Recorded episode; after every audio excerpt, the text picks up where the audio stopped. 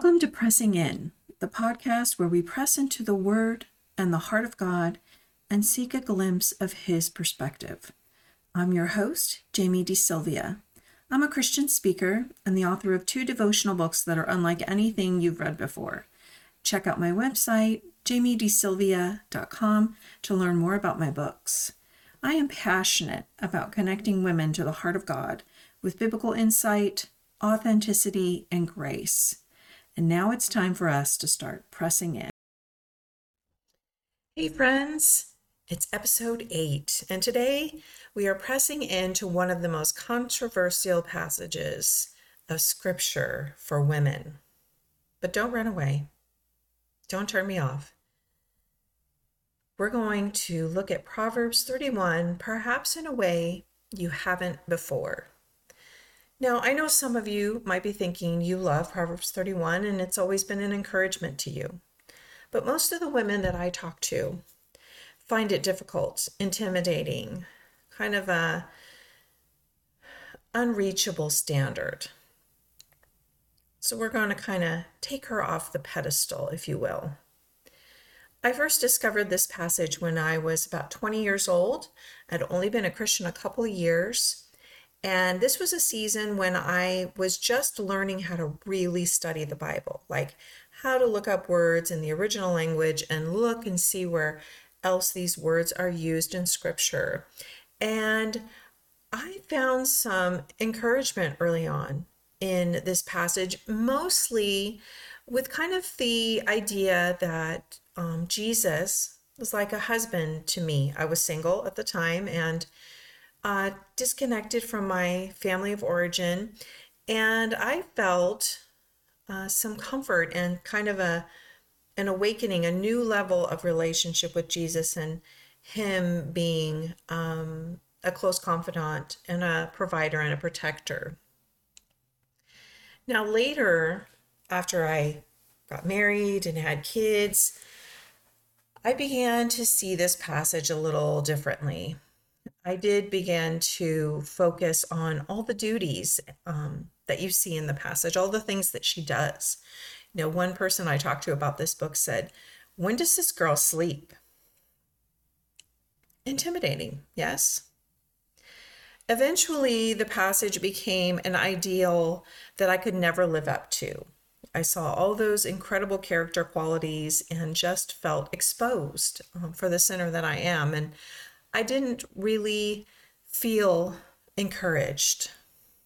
So for many years, I just avoided the passage altogether. And I find that a lot of women in the church do the same, and that's okay. So a couple of years ago, the Lord urged me to write a book about Proverbs 31. And I said, heck no. I was very resistant. And it wasn't until the Lord presented a new idea to me that my heart began to open. The Lord challenged me with a question, and that was what if this passage wasn't intended to be a mandate for women? What if this passage was intended to be an ode to women? What if it's poetry declaring the glory of women and how they were made? Truly, the passage is poetry. God had a hand in inspiring it and writing it. So I began to really consider could this be God showcasing the potential, the glory, the beauty, the strength of women? He asked me to press in to the passage. He invited me to just sit in the verses, sit there with him until I could begin to see what he saw. I'm going to read the passage. It's Proverbs 31, verses 10 through 31. I'm going to read that to you from the World English Bible, which is my favorite version of this passage. Who can find a worthy woman? For her price is far above rubies. The heart of her husband trusts in her. He shall have no lack of gain. She does him good and not harm all the days of her life. She seeks wool and flax and works eagerly with her hands. She is like the merchant ships. She brings her bread from afar. She rises also while it is yet night, gives food to her household, and portions for her servant girls. She considers a field and buys it. With the fruit of her hands, she plants a vineyard. She arms her waist with strength and makes her arms strong. She perceives that her merchandise is profitable. Her lamp doesn't go out by night. She lays her hands to the distaff, and her hand holds the spindle. She opens her arms to the poor. Yes, she extends her hands to the needy. She is not afraid of the snow for her household, for all her household are clothed with scarlet. She makes for herself carpets of tapestry. Her clothing is fine linen and purple. Her husband is respected in the gates when he sits among the elders of the land. She makes linen garments and sells them, and delivers sashes to the merchants. Strength and dignity are her clothing. She laughs at the time to come. She opens her mouth with wisdom, and kind instruction is on her tongue.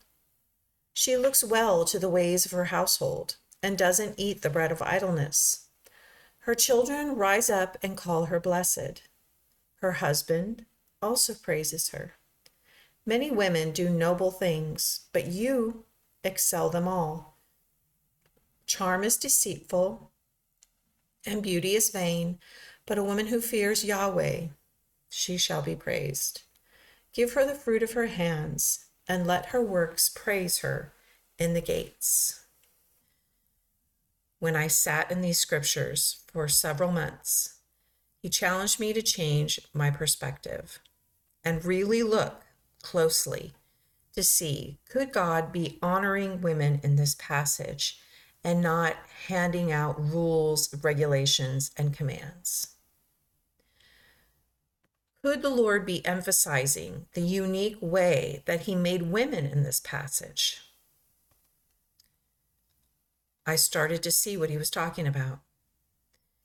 He asked me to take a different approach to this passage I had always really fixated on some of the definitions of the words and some of the cultural um, implications that were there.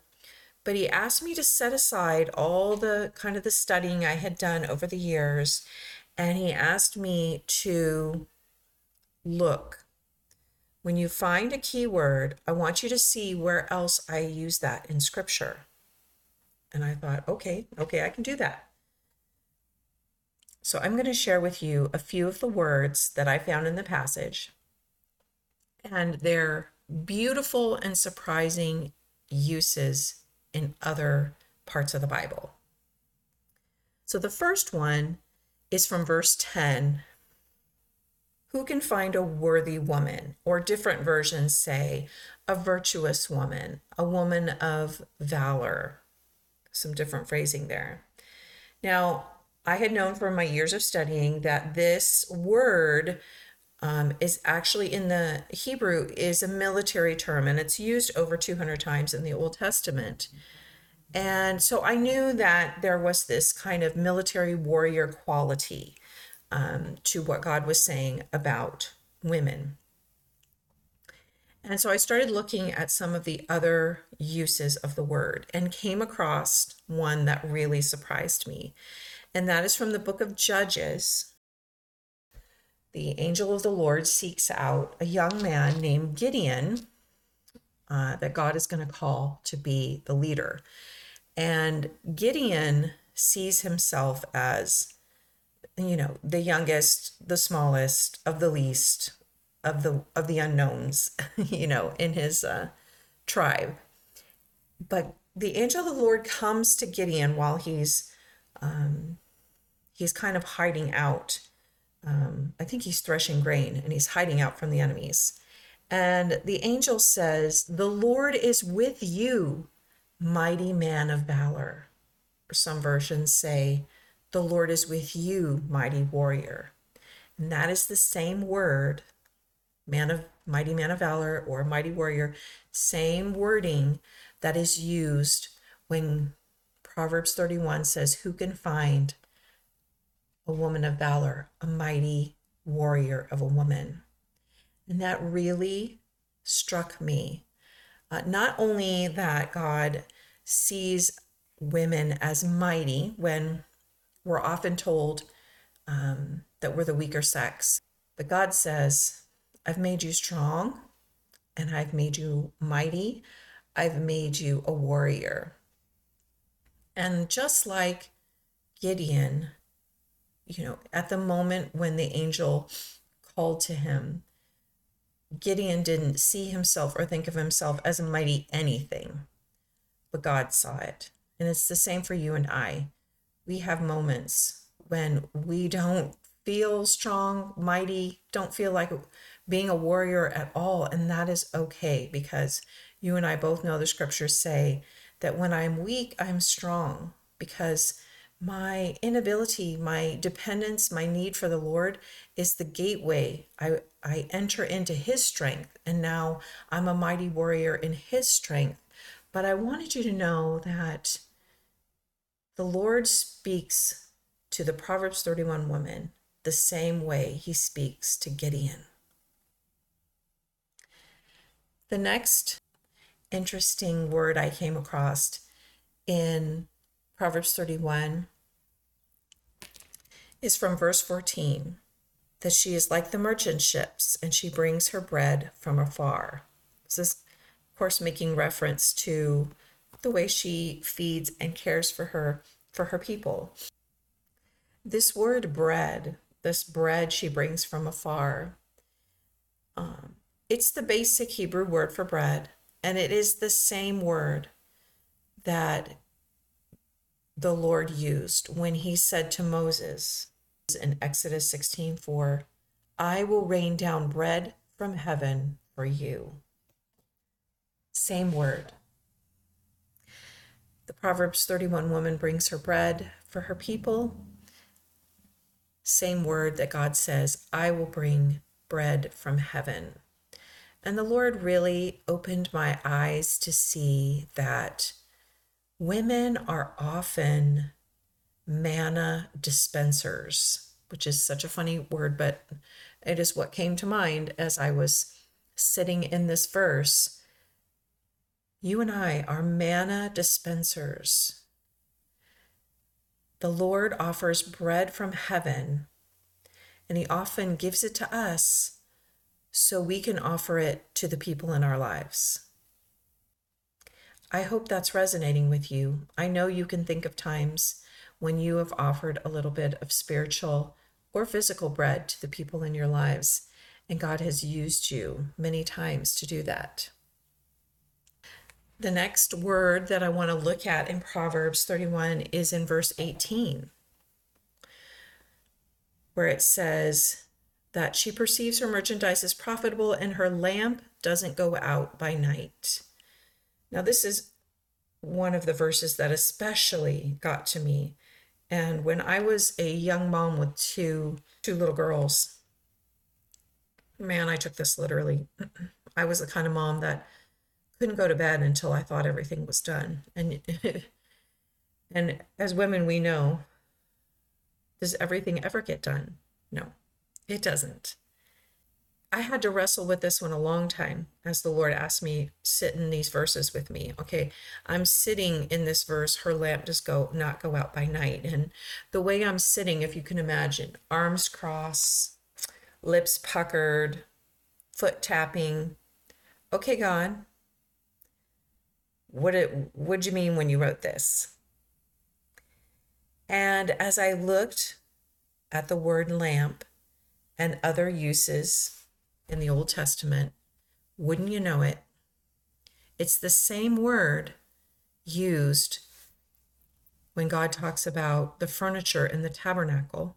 You know, the tabernacle was the kind of the before the temple, it was the place where the Israelites worshiped and it was like a tent. So it was mobile. It could be set up, it could be taken down and carried. So the lampstand in the tabernacle same word as the Proverbs 31 woman and her lamp, that it does not go out by night. Now, did you know in the tabernacle there were no windows? Of course, you know, it was made of fabric and animal skin and whatnot, but there was no source of light in the tabernacle except for the lampstand.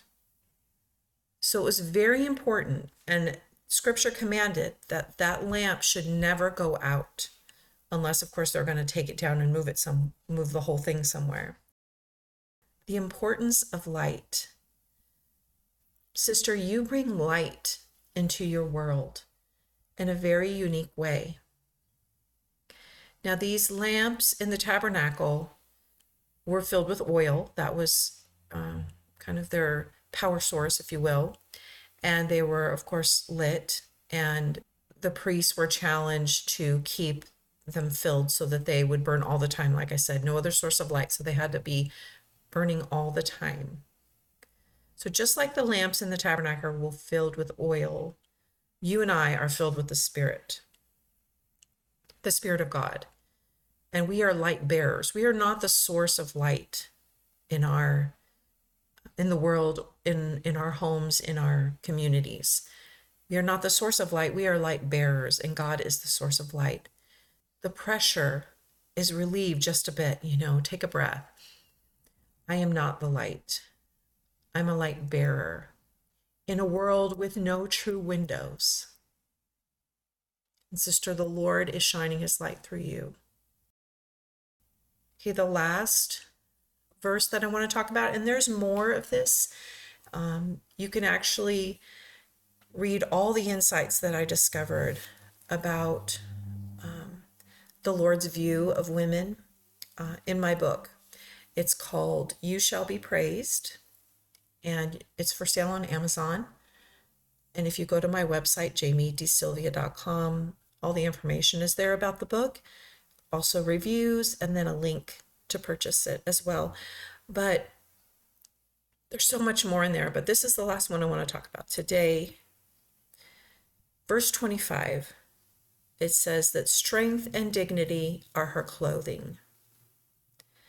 Now, this word, well, strength is pretty straightforward, but this word dignity is one of the those kind of abstract words that we kind of often have to Google to make sure we know what it means. And dignity means worthy of honor. Also, a synonym could, in the Bible, a synonym for this word could be glory or majesty. So, strength, and is her clothing. Um, glory and majesty are her clothing. She is worthy of honor, is what this verse is trying to communicate. So, as the Lord challenged me, I'm looking through scripture to see where else this these words are used, and I come across Psalm 96. I'm going to read this to you. For great is the Lord and most worthy of praise. He is to be feared above all gods. For all the gods of the nations are just idols, but the Lord made the heavens. Splendor and majesty are before him. Strength and glory are in his sanctuary. And wouldn't you know, some of these words used to describe the Lord are the same exact ones used to describe the Proverbs 31 woman that she puts on strength and she puts on this dignity or majesty. And we know that these clothes are borrowed, don't we? I know that my strength is not my own, it's borrowed. You know, it is the Lord's strength in me. And the same, my dignity or any any time that the Lord sees me worthy of honor, uh, you know, I'm in borrowed clothes. He he is lending me his honor and his glory and i'm i'm happy to wear it um, but who would have thought that the lord would permit in the bible for words to be used to describe him and then allow those same words to describe us. What a privilege. What a gift. What a different perspective that God sees us as already worthy, already lovely, already strong, already warriors. And we've spent so much time chasing or hiding from Proverbs 31, trying to achieve it, trying to do the checkoff list, trying to be all the things that we think that scripture requires. And the whole time God was saying, No, that's that's who I made you to be. You already are. You already are a Proverbs 31 woman. Now I'm going to close with reading from my book. And this is kind of the summary. You know, I usually in my podcast, I read the scripture from God's perspective. And this is from God's perspective, but it, I'm taking a lot, a lot of liberty with the scripture. Um, but I believe that this is what Proverbs 31 is saying to you and I. You, my daughter, are a warrior. You are valuable. You are trustworthy. You are a worthwhile investment. You are a vessel of my goodness. You're creative. You have beautiful feet that bring good news. You, my daughter, you will rise in the night seasons. You deserve help. Your territory will expand. You are fruitful. You are strong. Your work is good. You are full of my light. Your mess is my masterpiece. You are a blessing to others. You will endure the winter. Your needs matter. You are robed in righteousness you were made for leadership. You are gifted. You are clothed in my strength and dignity. You have a secure future. You walk in joy. You are wise. You are kind. You watch over others. You need rest. You are blessed. You excel them all. You are favored. You are beautiful. You honor me. Your fruit will last. And you, my daughter, you shall be praised. Hey, friends, I'll see you next time when we press into another passage of Scripture.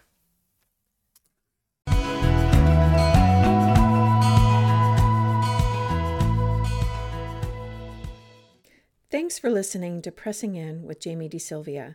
If you've been encouraged by this podcast episode, please leave a review on your favorite podcast platform. Visit jamiedesylvia.com to check out my books and do come chat with me on Instagram, TikTok, and Facebook.